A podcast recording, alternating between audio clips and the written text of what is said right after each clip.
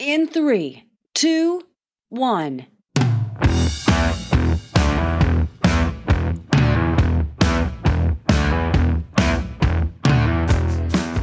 By intentionally leveraging culture, you can inspire positive action through a compelling mission or vision statement and your core values.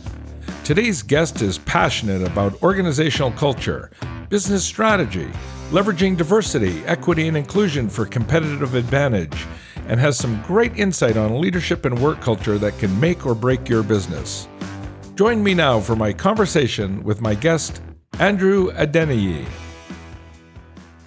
Andrew, welcome to the program. We're glad to have you. Thanks for having me. It's an honor to be here. Now, where are we talking to you from today? So, just outside of Indianapolis, Indiana. Indianapolis, good football team. You used to have a good football team, but a big fan of the Colts. So good stuff. Hey, we're excited to have you here on the program. We want to talk about your book with the Circle of Leadership, a framework for creating and leveraging culture. We want to talk about the Circle of Leadership. What does that look like? What does leadership look like today? How does DEI fit into that? Diversity, equity, and inclusion, and how companies can gain competitive advantage in today's marketplace through their culture. And I know you're a specialist and expert on that. But hey, before we get into the subject matter, how did you arrive here? What was your journey from, hey, I'm going to use this as my subject matter. I'm going to write a book on this topic. How did Andrew get here? Yeah, so I was working for an international retailer right out of school, and the division I worked for in Indiana was one of the best in the country. CEO uh, of that retailer came from that division. Several senior executives came from that division. Then I had the opportunity to go to the East Coast to work for one of the worst divisions in the company.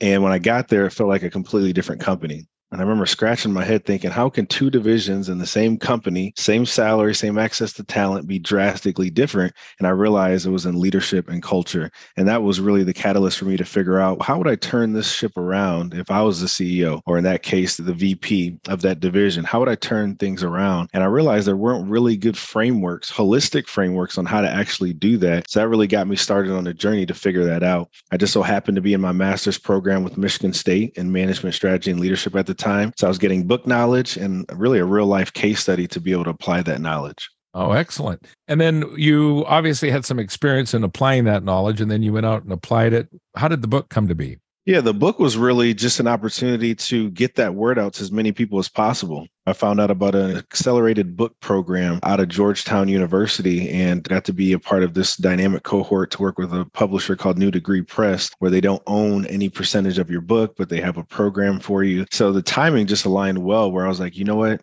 I've created this framework that I think works. Let me interview folks and get some feedback. And I realized that this was a book worth sharing and just so happened to coincide with that program. So that's what led to it being a book in particular. Even as I was working, though, in corporate America at the time, I was started to do this consulting work on the side. I realized that when I would speak about some of the content, I then had some business leaders, business owners want me to come back and provide additional training and consulting to their team. And that was the catalyst for that growing. Oh, awesome. Now you developed a framework, the Circle of Leadership framework, which focuses on purpose, people, and process and the key mm-hmm. areas. And you address that in the book. So let's start there. Like, what made you pick those three elements to be part of your main framework? You haven't illustrated it as a Venn diagram, but what made you pick those three things? It started with a realization that most organizations that are missing the mark and really not fostering that people first culture, they don't have a common purpose that's compelling, that they include in all their communication, that really inspires people intrinsically. I realized that was a missing component. A lot of times people would jump straight to people. I need to have the best people on my team. That's absolutely critical, right? But if they don't know the why behind the organization, they don't understand the bigger cause, the bigger reason for why they're there, you're not going to be able to maximize that potential. So just from the research and the interviews and the conversations I was having, it really became clear that you really have to start with why. And Simon Sinek start with why definitely was influential in just understanding the magnitude of the why. And then, you know, Jim Collins, one of my favorite authors, he talks about get the right people on the bus, get the wrong people off the bus, make sure they're in the right seats. So I realized that then is the next area of focus is to figure out who is going to be with you. And then you talk about process. This is systems, these are activities, these are strategies, right? These are the things that a lot of organizations go to when they want to pull levers on culture. They may add a ping pong table or add flex days or do some of these other things, but those things aren't really impacting people the way they should because you're missing out on the bigger question, which is why. So start with why. And Simon does a good job of that. What's the purpose of the organization? Why do you exist? And then once we have that, we work on the people. So this is where we hire the people. We look at firing, employee acquisition. Then we want to keep them because people are bailing and, and leaving. We're seeing quiet quitting all over the place. And then we want to expand that. And that'll be part of the framework of our topic today is diversity. And we've talked about this on the show. There's organizations that are still legacy organizations. They're old school and they're slow to embrace DEI or diversity, equity, inclusion and yet it's there for a competitive advantage. Now they should be embracing it because it's the right thing to do to have a diverse workforce, to include others and people maybe with disabilities or handicaps. But there's an economic reason why we should do it as well. There's some good economics and good studies that are showing companies can profit from it. That shouldn't be the reason they're doing, but there is an ROI to this. So it's not just paying lip service. It's actually, hey, how's our organization leading the way? And, and maybe we start with this. People often misunderstand the difference between equality and equity. Hmm. Explain the difference to us. Yeah. So when we're talking about equity, this is access to resources and tools needed to grow, needed to do well, right? It's a custom approach. It's not a one size fits all. That's what we're talking about when we talk about equity. When we talk about equality, this is where we say everyone gets the same access to resources, everyone gets the same output, if you will. So if you think about it this way, imagine three people trying to watch a baseball game. And the objective is to watch a baseball game. But one person's six foot, one person is crippled, and another person is four feet tall, right? Depending on where they're standing outside the fence to be able to watch the baseball game, they all need different resources to do the task at hand, right? So if you gave everyone the same step stool, that doesn't allow each person to do the task at hand. So the same thing applies in the workplace. I had a client who had an employee who left the organization on good terms, wanted to come back months later. Well, they had an accident during their time of separation from the company and they got visually impaired. So they were talking to me, the, the, client was talking to me on what things should they take into consideration? How can they go about bringing this person back on? Guess what? That person needs a different type of monitor. That person needs different equipment at their cubicle than the person right next to them to do the same job. An equitable approach is identifying that and then addressing that and not saying, no, everyone has to get the same laptop everyone has to get the same keyboard because we want to be equal. We want to be fair. When equity is truly the fair way to approach it. That's a great example. Why do companies resist that? Is it the cost factor, the nuisance factor? If I've got 100 employees or 50 employees and they all have different requirements, what turns most organizations off or is maybe a roadblock for them? I think it's mainly ignorance, right? There's a misunderstanding of what equity even means. I speak to CEOs all the time, and this time and time again is where we end up putting a pin in and actually talking through. And I can't tell you how many CEOs afterwards say, you know what, I never looked at it that way. I've been looking at it all wrong. Equity is really just good leadership. That's a good point. Leadership, and to your point, it's that bottom, it's supporting the group up. It's if we were to invert the pyramid, the leadership pyramid, and invert it, so the leadership's at the bottom with the rank and file top. It's there to provide you with the tools and the support that you need. So that was a very succinct definition of that is it's a good one for me too. So i think our listeners will find that as a useful tool. How would you define work culture? What does that encompass? Yeah. So in my book the circle of leadership i define culture as the unwritten yet commonly shared set of beliefs that guide behavior. And culture to me is really just how do you do things around here? Another way to look at it is the leadership shadow uh, heard put that way before, and I thought that really resonated. It's really just about how do we get the work done at this establishment. And the reason why culture is so important is because it influences behavior. And we all work to get results, but to get results, it takes behavior and a lot of times changed behavior. So, anytime you have anything that can pull on those levers of altering the behavior within your organization and influencing the organization, you're going to have a better chance of achieving any type of business results that you're looking for. How do leaders then begin to influence or even create culture? It already exists. You already have one, whether you like it or not, whether it's intentional or not, or whether you've designed it or not, or can they be designed? And how do you cultivate that culture? Yeah, it goes back to starting with answering the question or attempting to answer the question why are we in business? Why do we exist? What are we trying to accomplish? If we look 10 years from now, we wave a magic wand and we've knocked it out of the park, what does that look like?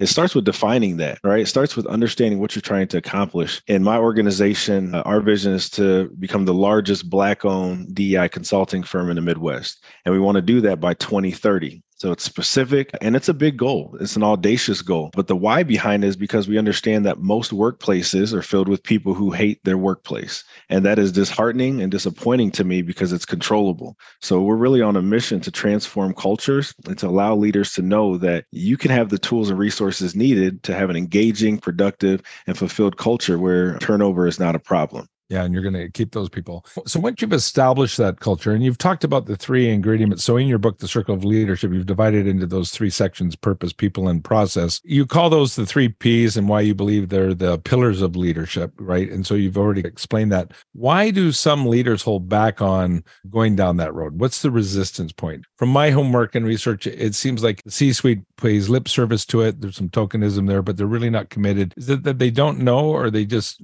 are staying in that ignorance? Yeah, I think it's one of those situations where when you look at culture, a lot of it's intangible. And it's a lot easier, especially when you're constrained with time, which a lot of business leaders are, to right. focus on the tangible. Let me check this email. Let me finish this spreadsheet. Let me do some of those things instead of, hey, let me write a, a handwritten card and mail this off to one of my direct reports. Their birthday's coming up. Or, hey, how about I take the first 10 minutes of this 30 minute connect to talk nothing about business and to understand what's going on in their life? Those types of things are trade offs that business leaders oftentimes are willing to make because of what seems more important and urgent things to take advantage of. But when you think about culture, it's really that super important, but not necessarily super urgent to do it. And those oftentimes be the things that we kick down the road, but ultimately would have the biggest impact on results if we prioritized it. Chapter two of your book, you talk about the 80 20 rule, about leveraging culture. We all yeah. know Pareto's principle 20% of the people do 80% of the work. How does Pareto's principle work with what you're trying to communicate? Yeah, so it's one of those uh, tools I wanted to put in leaders' tool belts, if you will, around culture, practical ways to start implementing some of this stuff. And it starts with time,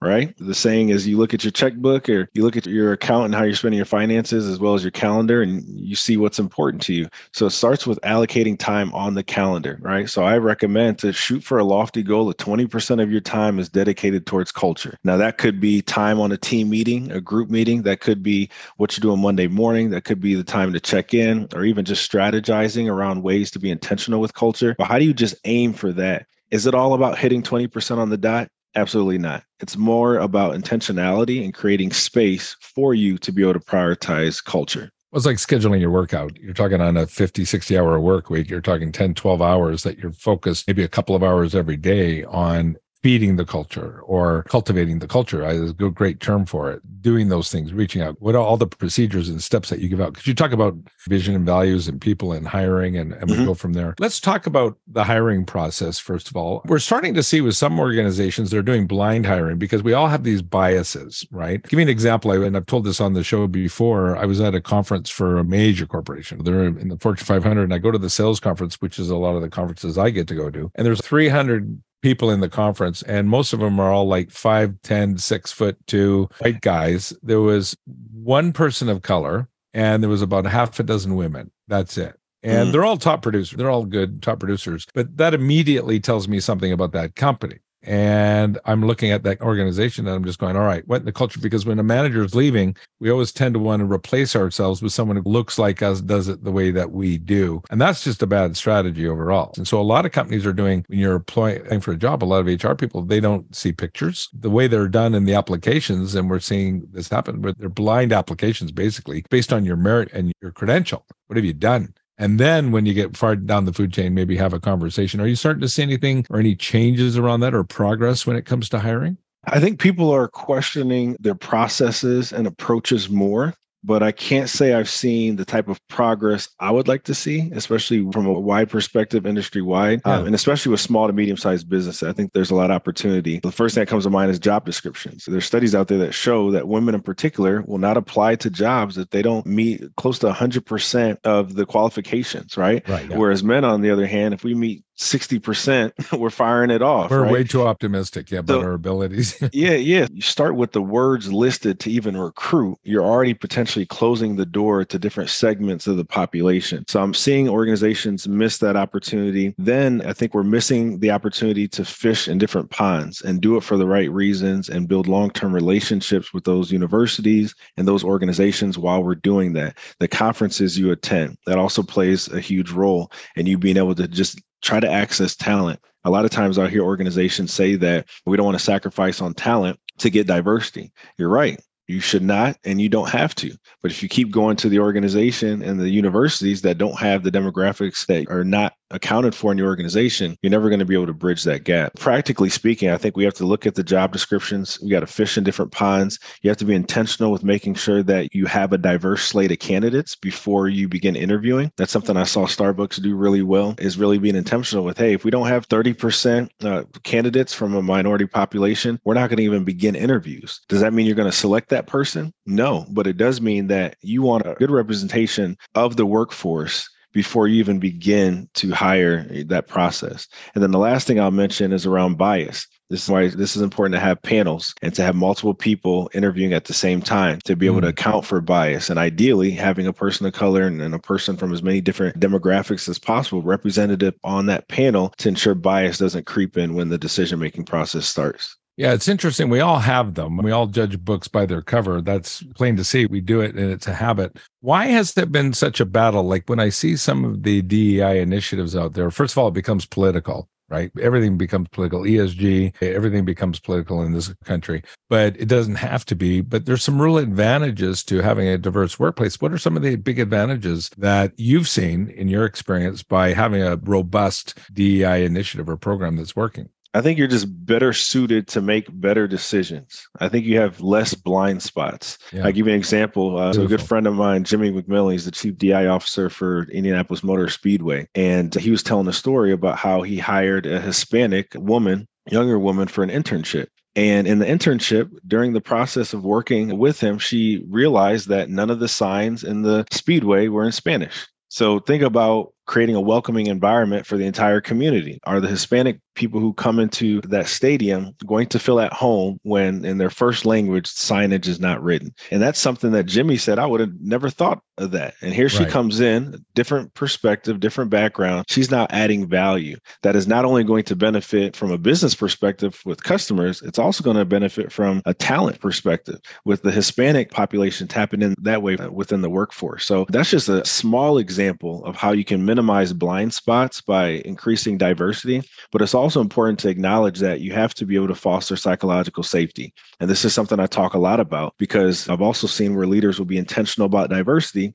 Diverse talent comes in, but then they don't feel comfortable sharing their diverse viewpoints, right? Because now they're assimilating to the culture. They're not safe to challenge the status quo and say, hey, actually, we're not making the right decision because people with a disability are going to be disadvantaged by that, or you're missing out on X, Y, and Z. If somebody's not comfortable to to voice that, it defeats the purpose of prioritizing diversity. So, by having a good, diverse workforce, we're actually bringing in multiple voices and seats at the table and other perspectives, opinions, and minds. It doesn't mean we're going down that road, but we want that perspective, that insight, because it could be real valuable. Plus, it potentially can open up new markets, or there might be reasons not to.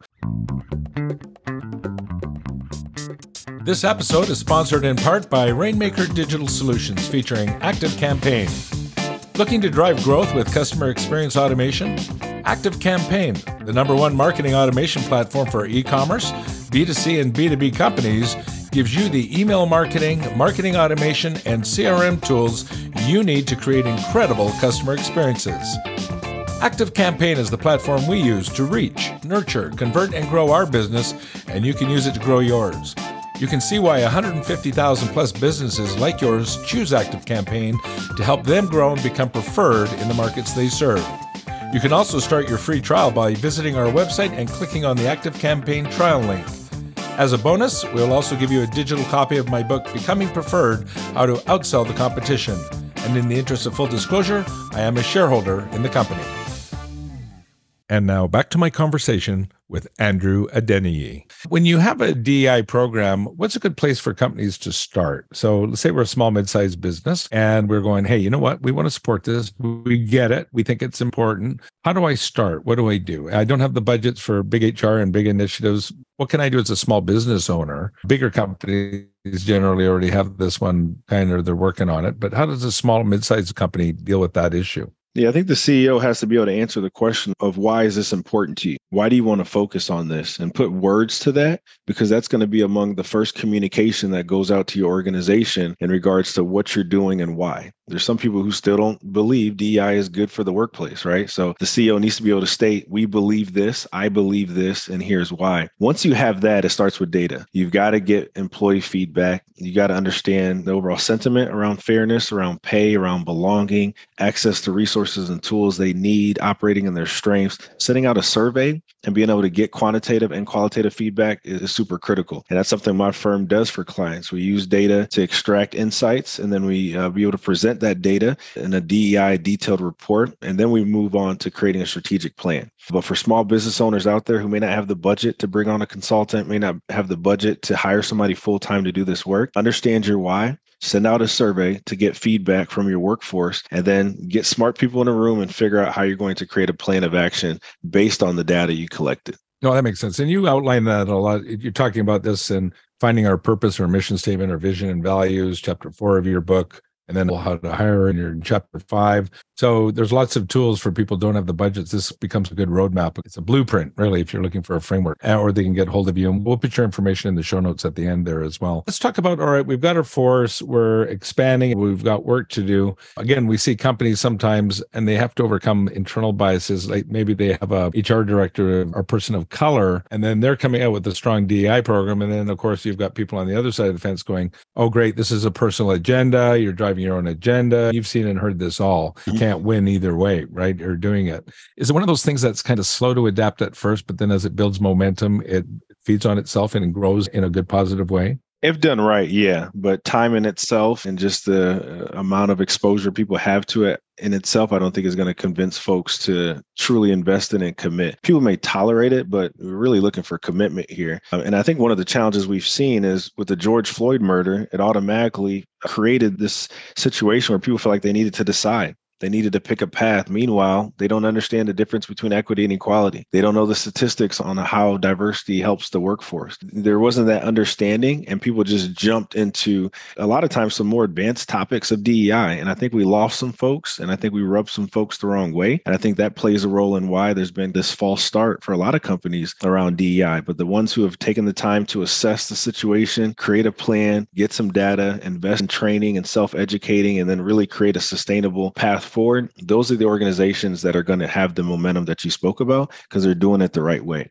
Sure. Are you seeing that trend increase? Are you seeing improvements? Let's call it DEI 2.0. Is it growing? Is it catching on better? Are we seeing expansion of that? What are you seeing out there? Yeah, I would say this. I would say the people driven cultures out there, the ones that are the best places to work, they're continuing to invest in DEI and they're doing so by putting resources towards it and by ensuring that there's time on some of the critical meetings on a frequent basis to allow it to stay alive. Those are organizations I'm seeing are doing a good job. The ones that are a little shaky on culture are really not where they, they ultimately want to be. There's a, a large margin between that. They're the ones where I'm seeing DEI fall off the wagon and I'm seeing DEI not be as prioritized. So I can say, just like clients are determining if they want to work with my firm, it's the other way around too. I'm not going to work with firms that have terrible cultures. And when I look up, that's the common theme with the diverse portfolio we have. And we have a lot of different industries represented, but yeah. they all are people driven and they do a much better job of keeping DEI alive. Awesome. Let's switch gears a little bit. Talk about we've hired good people now. We've got a good team working for us. Now we got to keep them. And chapter seven of your book, Retention, you call it was the subtitle, The Art of Appreciation. Why do some leaders hold back on giving people the recognition or appreciation they deserve?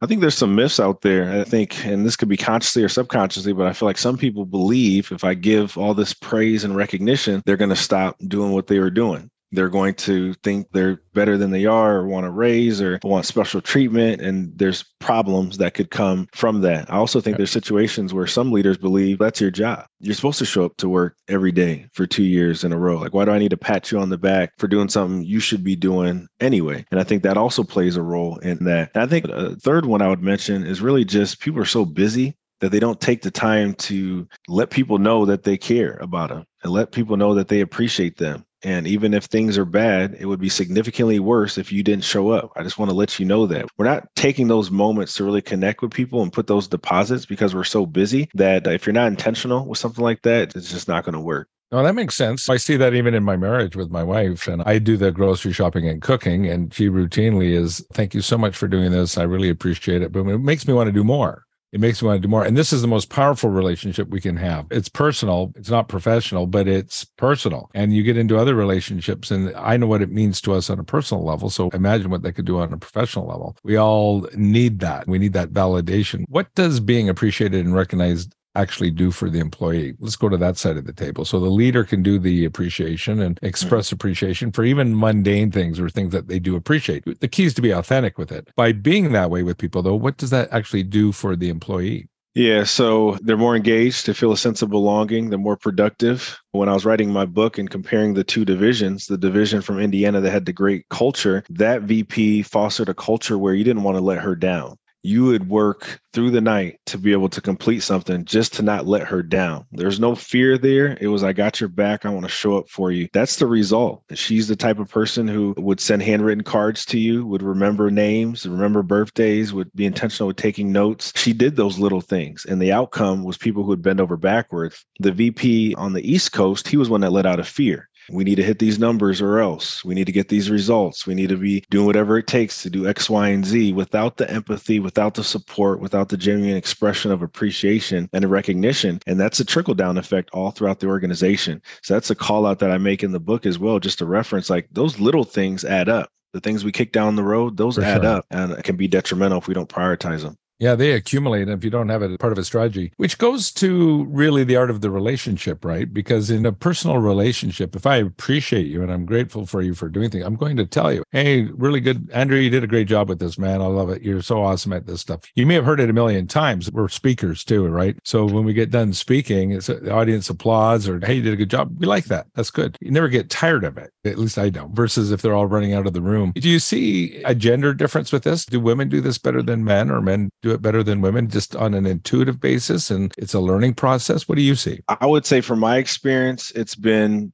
relatively equal. I've had more male leaders than women leaders though so just in terms of quantity might be a little more skewed towards just have a, a larger data set with men well that's how the society is anyway that's how business world is anyway right it's skewed yeah. that way yeah but I would say that I'm well aware of some of the challenges that women face in the workplace and how they can be labeled and how it can maybe be difficult for them to be assertive and not be labeled as aggressive and yeah. to ensure that their voice is heard. So I'm very well aware of that. And I will say that when women have really good control and awareness of emotions, and men for that matter too, but women especially, they seem to be a lot more effective at being empathetic, connecting in a way, but being able to know how to put their foot down without stomping it, right? And really being able right. to hold people accountable at the same time. Uh, I think women who have that connection there, they seem to be a lot more dynamic than some of the other male leaders that at least I've experienced in my career. Yeah, I think your empathy comment's a good one. We go out there and want to do the hunting, go kill the thing and have someone else clean it. And that's our nature. What are some of the things that we can do or leaders do to make people feel more appreciated? I would start with, you know, real practical birthdays. A Make it a one, right? Your direct reports have their birthdays listed and send them handwritten notes. We're accustomed to getting bills and things that we're not really looking forward to in the mail, but to see a handwritten note by your leader, that goes a long way. I think just listening to your people, allowing them to know that you're listening and then taking action based on the feedback that, that they provide. Those are small wins to let people know that you care. Uh, I think awards and recognition, public recognition, whether that's a LinkedIn post shouting a, an employee out externally or internally, sending out an email to say, hey, this is somebody who exemplifies the mission, vision, and values of our organization. They're doing a tremendous job. Keep up the great work. Just that doesn't cost any money. And leaders miss out on that opportunity to really have emotional deposits into their people in that way. Yeah, no, that's a good way. And like I say, birthdays, it's the personal touch. And, and when you send a handwritten note, they'll probably keep it because they don't get very many of them. They'll throw out other things, but they'll probably keep the handwritten note or it goes into their file or whatever it is. Just an add on to that, just something we do, but I think it goes hand in hand with this. We'll acknowledge your birthday or a special occasion, but we'll also acknowledge your anniversary date with the organization.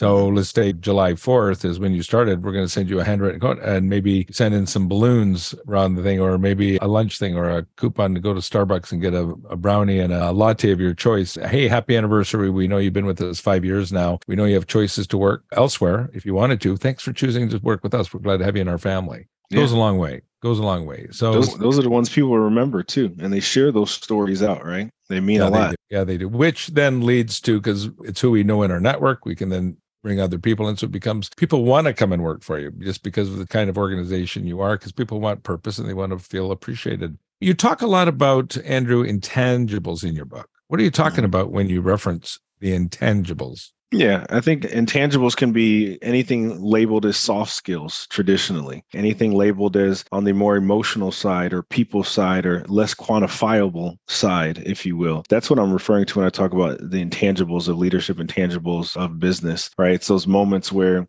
I used to work for an international retailer, like I mentioned, as a multi unit leader. And there's a store manager, for example, who had just a really terrible day. Maybe a couple people called off, somebody quit, busy with the festival nearby that they didn't plan for, just a terrible situation, driving to that store and rolling up your sleeves and, and helping them out. That's an intangible moment where I don't have to do that as a leader, but that is an example. That is a story that's going to be shared when they ask, So, how's Andrew as a leader? Let me tell you about this time where I wanted to cry and here my leader showed up ready to help me out. Those are intangible examples. Yeah. And there's lots of good examples of that where you can show up and help them or even get on the line and roll your sleeves up and get dirty. Something's broken. And when they see that you're willing to go to bat for them, that goes a long way. And I think that's core in your book and in your leadership strategies. It's about service. It's not about me bossing you about. It's about setting the vision. Here's the vision. And then providing all those tools and resources you need to be successful to execute on the strategy or whatever it was. But if there's an issue, jump in and help out. And when they see you doing that, or they see you working the long hours with them or willing to lead the line, they're going to follow you anywhere. Just like you said, your leader that you had where you followed her, people wanted to perform for her because who she was as an individual. I think that's really good leadership. You've interviewed many different leaders that you include in your book. What was one of your favorite takeaways from someone that you interviewed? Yeah, so Dr. Philip Powell, he's a professor at the IU Kelley School of Business in Indianapolis. And I was talking to him, and he mentioned uh, a nugget that has really stuck with me. And that's fail fast, fail forward. Fail fast, fail forward. And, and he mentioned that as advice for leaders and entrepreneurs who are leading teams and really trying to innovate and do things out there. And the reason why it hit home for me is because in order to foster a culture where your team fails fast and fails forward, there's got to be psychological safety present there's got to be clear direction present. There's got to be clear communication. There's got to be feedback and timely feedback, right? Non critical feedback. There's probably healthy conflict in there because what you're doing is saying, hey, it's okay if you mess up. You don't need to feel like you have all the answers or feel like you have it all together. You don't need to be afraid to say that you missed the mark. We're actually encouraging that. In fact, you'll be celebrated and used as an example of how to fail fast and fail forward. And I think if leaders foster an environment where their team feels safe to do that,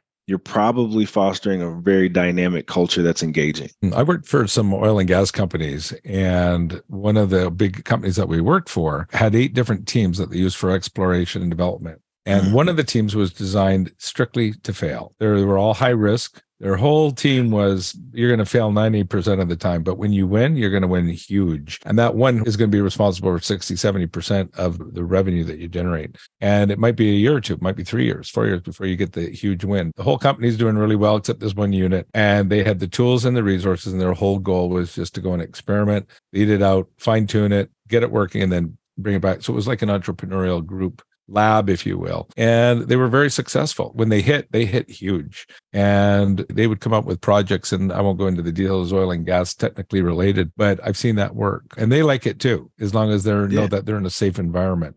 Some of our listeners are established business people and C level folks, but many are entrepreneurs who are just beginning to scale their business and to start to build their team. What piece of advice do you have for an aspiring leader who may be listening right now? Yeah, I think this theme has continued on throughout the entire conversation, but I think the more clarity we can have as leaders on our why allows us to then springboard into how do you operationalize that why? How do you take that vision that mission that set of core values and how do you weave it through everything that you do to where you hire through that lens of your why? You fire through the lens of that why. You incentivize and provide bonuses through the lens of that why and you make decisions through the lens of those guiding principles. So i would just encourage the people who are listening to really do an audit and ask yourself, what's my why and how am I spending my time? How am I spending my money? And is there alignment to really show just how important my why is to how I'm allocating my time? And you do that. Your company, your firm does that. We'll go in and help perform audits if they need that. That's something I know you can do. Let's talk about your company, your business, and how you came to be. You obviously decided to branch out on your own. What's the total wheelhouse? What's the ideal type of client for you? Somebody who should be giving you a call and engaging your firm? Yeah, small to medium sized businesses. So I would say typically our most common client is between 100 and 2,000 employees. So it's a pretty large range there. We work with manufacturing companies, nonprofits, government as well. And for us, you got to be purpose driven. You have to be very intentional with making sure your people enjoy their workplace, making sure that you're doing the best you can to have a servant leadership mentality. And those are the firms that we want to work with. You don't have to have DEI figured out or you don't have to have your workplace culture uh, roadmap figured out. We just need people to understand the value of it and have gotten to a point where they say, we need help. We just don't know what to do next. Those are typically our best clients. And what's the best way for them to get hold of you, Andrew? So I'm on LinkedIn, Andrew Adeniyi. That's an easy way to get in contact. You can also go to our website, aaasolutions.us, and you can reach out to us there. We'll be happy to speak with you. But those are two real simple ways they can get in contact. Awesome. And they can get the book where books are found on their favorite bookstore or Amazon. Yeah. My personal website, andrewadeniyi.com, is an option. You can get a signed copy that way, or you can go to Amazon. You'll get it in 25 minutes. So if you want to get it quickly, I definitely recommend going on Amazon to get it. Yeah, that's how I did it. But maybe I should have got that autographed copy. That would have been good. Awesome. The book is titled The Circle of Leadership, a framework for creating and leveraging culture. Thank you so much. We'll put all your contact information and those links you mentioned in the show notes. You do a great job. You're a great advocate for your mission. And I know you got a lot of value that you can offer your clients and help people become compliant, become an engaged work culture, and develop cultures within their own organizations that are going to take them to the next level and help them become preferred in today's marketplace. So, Andrew, thanks for being our guest. No problem. Thanks for having me. This was great. This podcast is created and associated with Summit Media. My executive producer is Beth Smith, and director of research, Tori Smith. The fee for the show is that you share it with friends when you find something useful or interesting. This podcast is subject to copyright by Summit Media. Goodbye.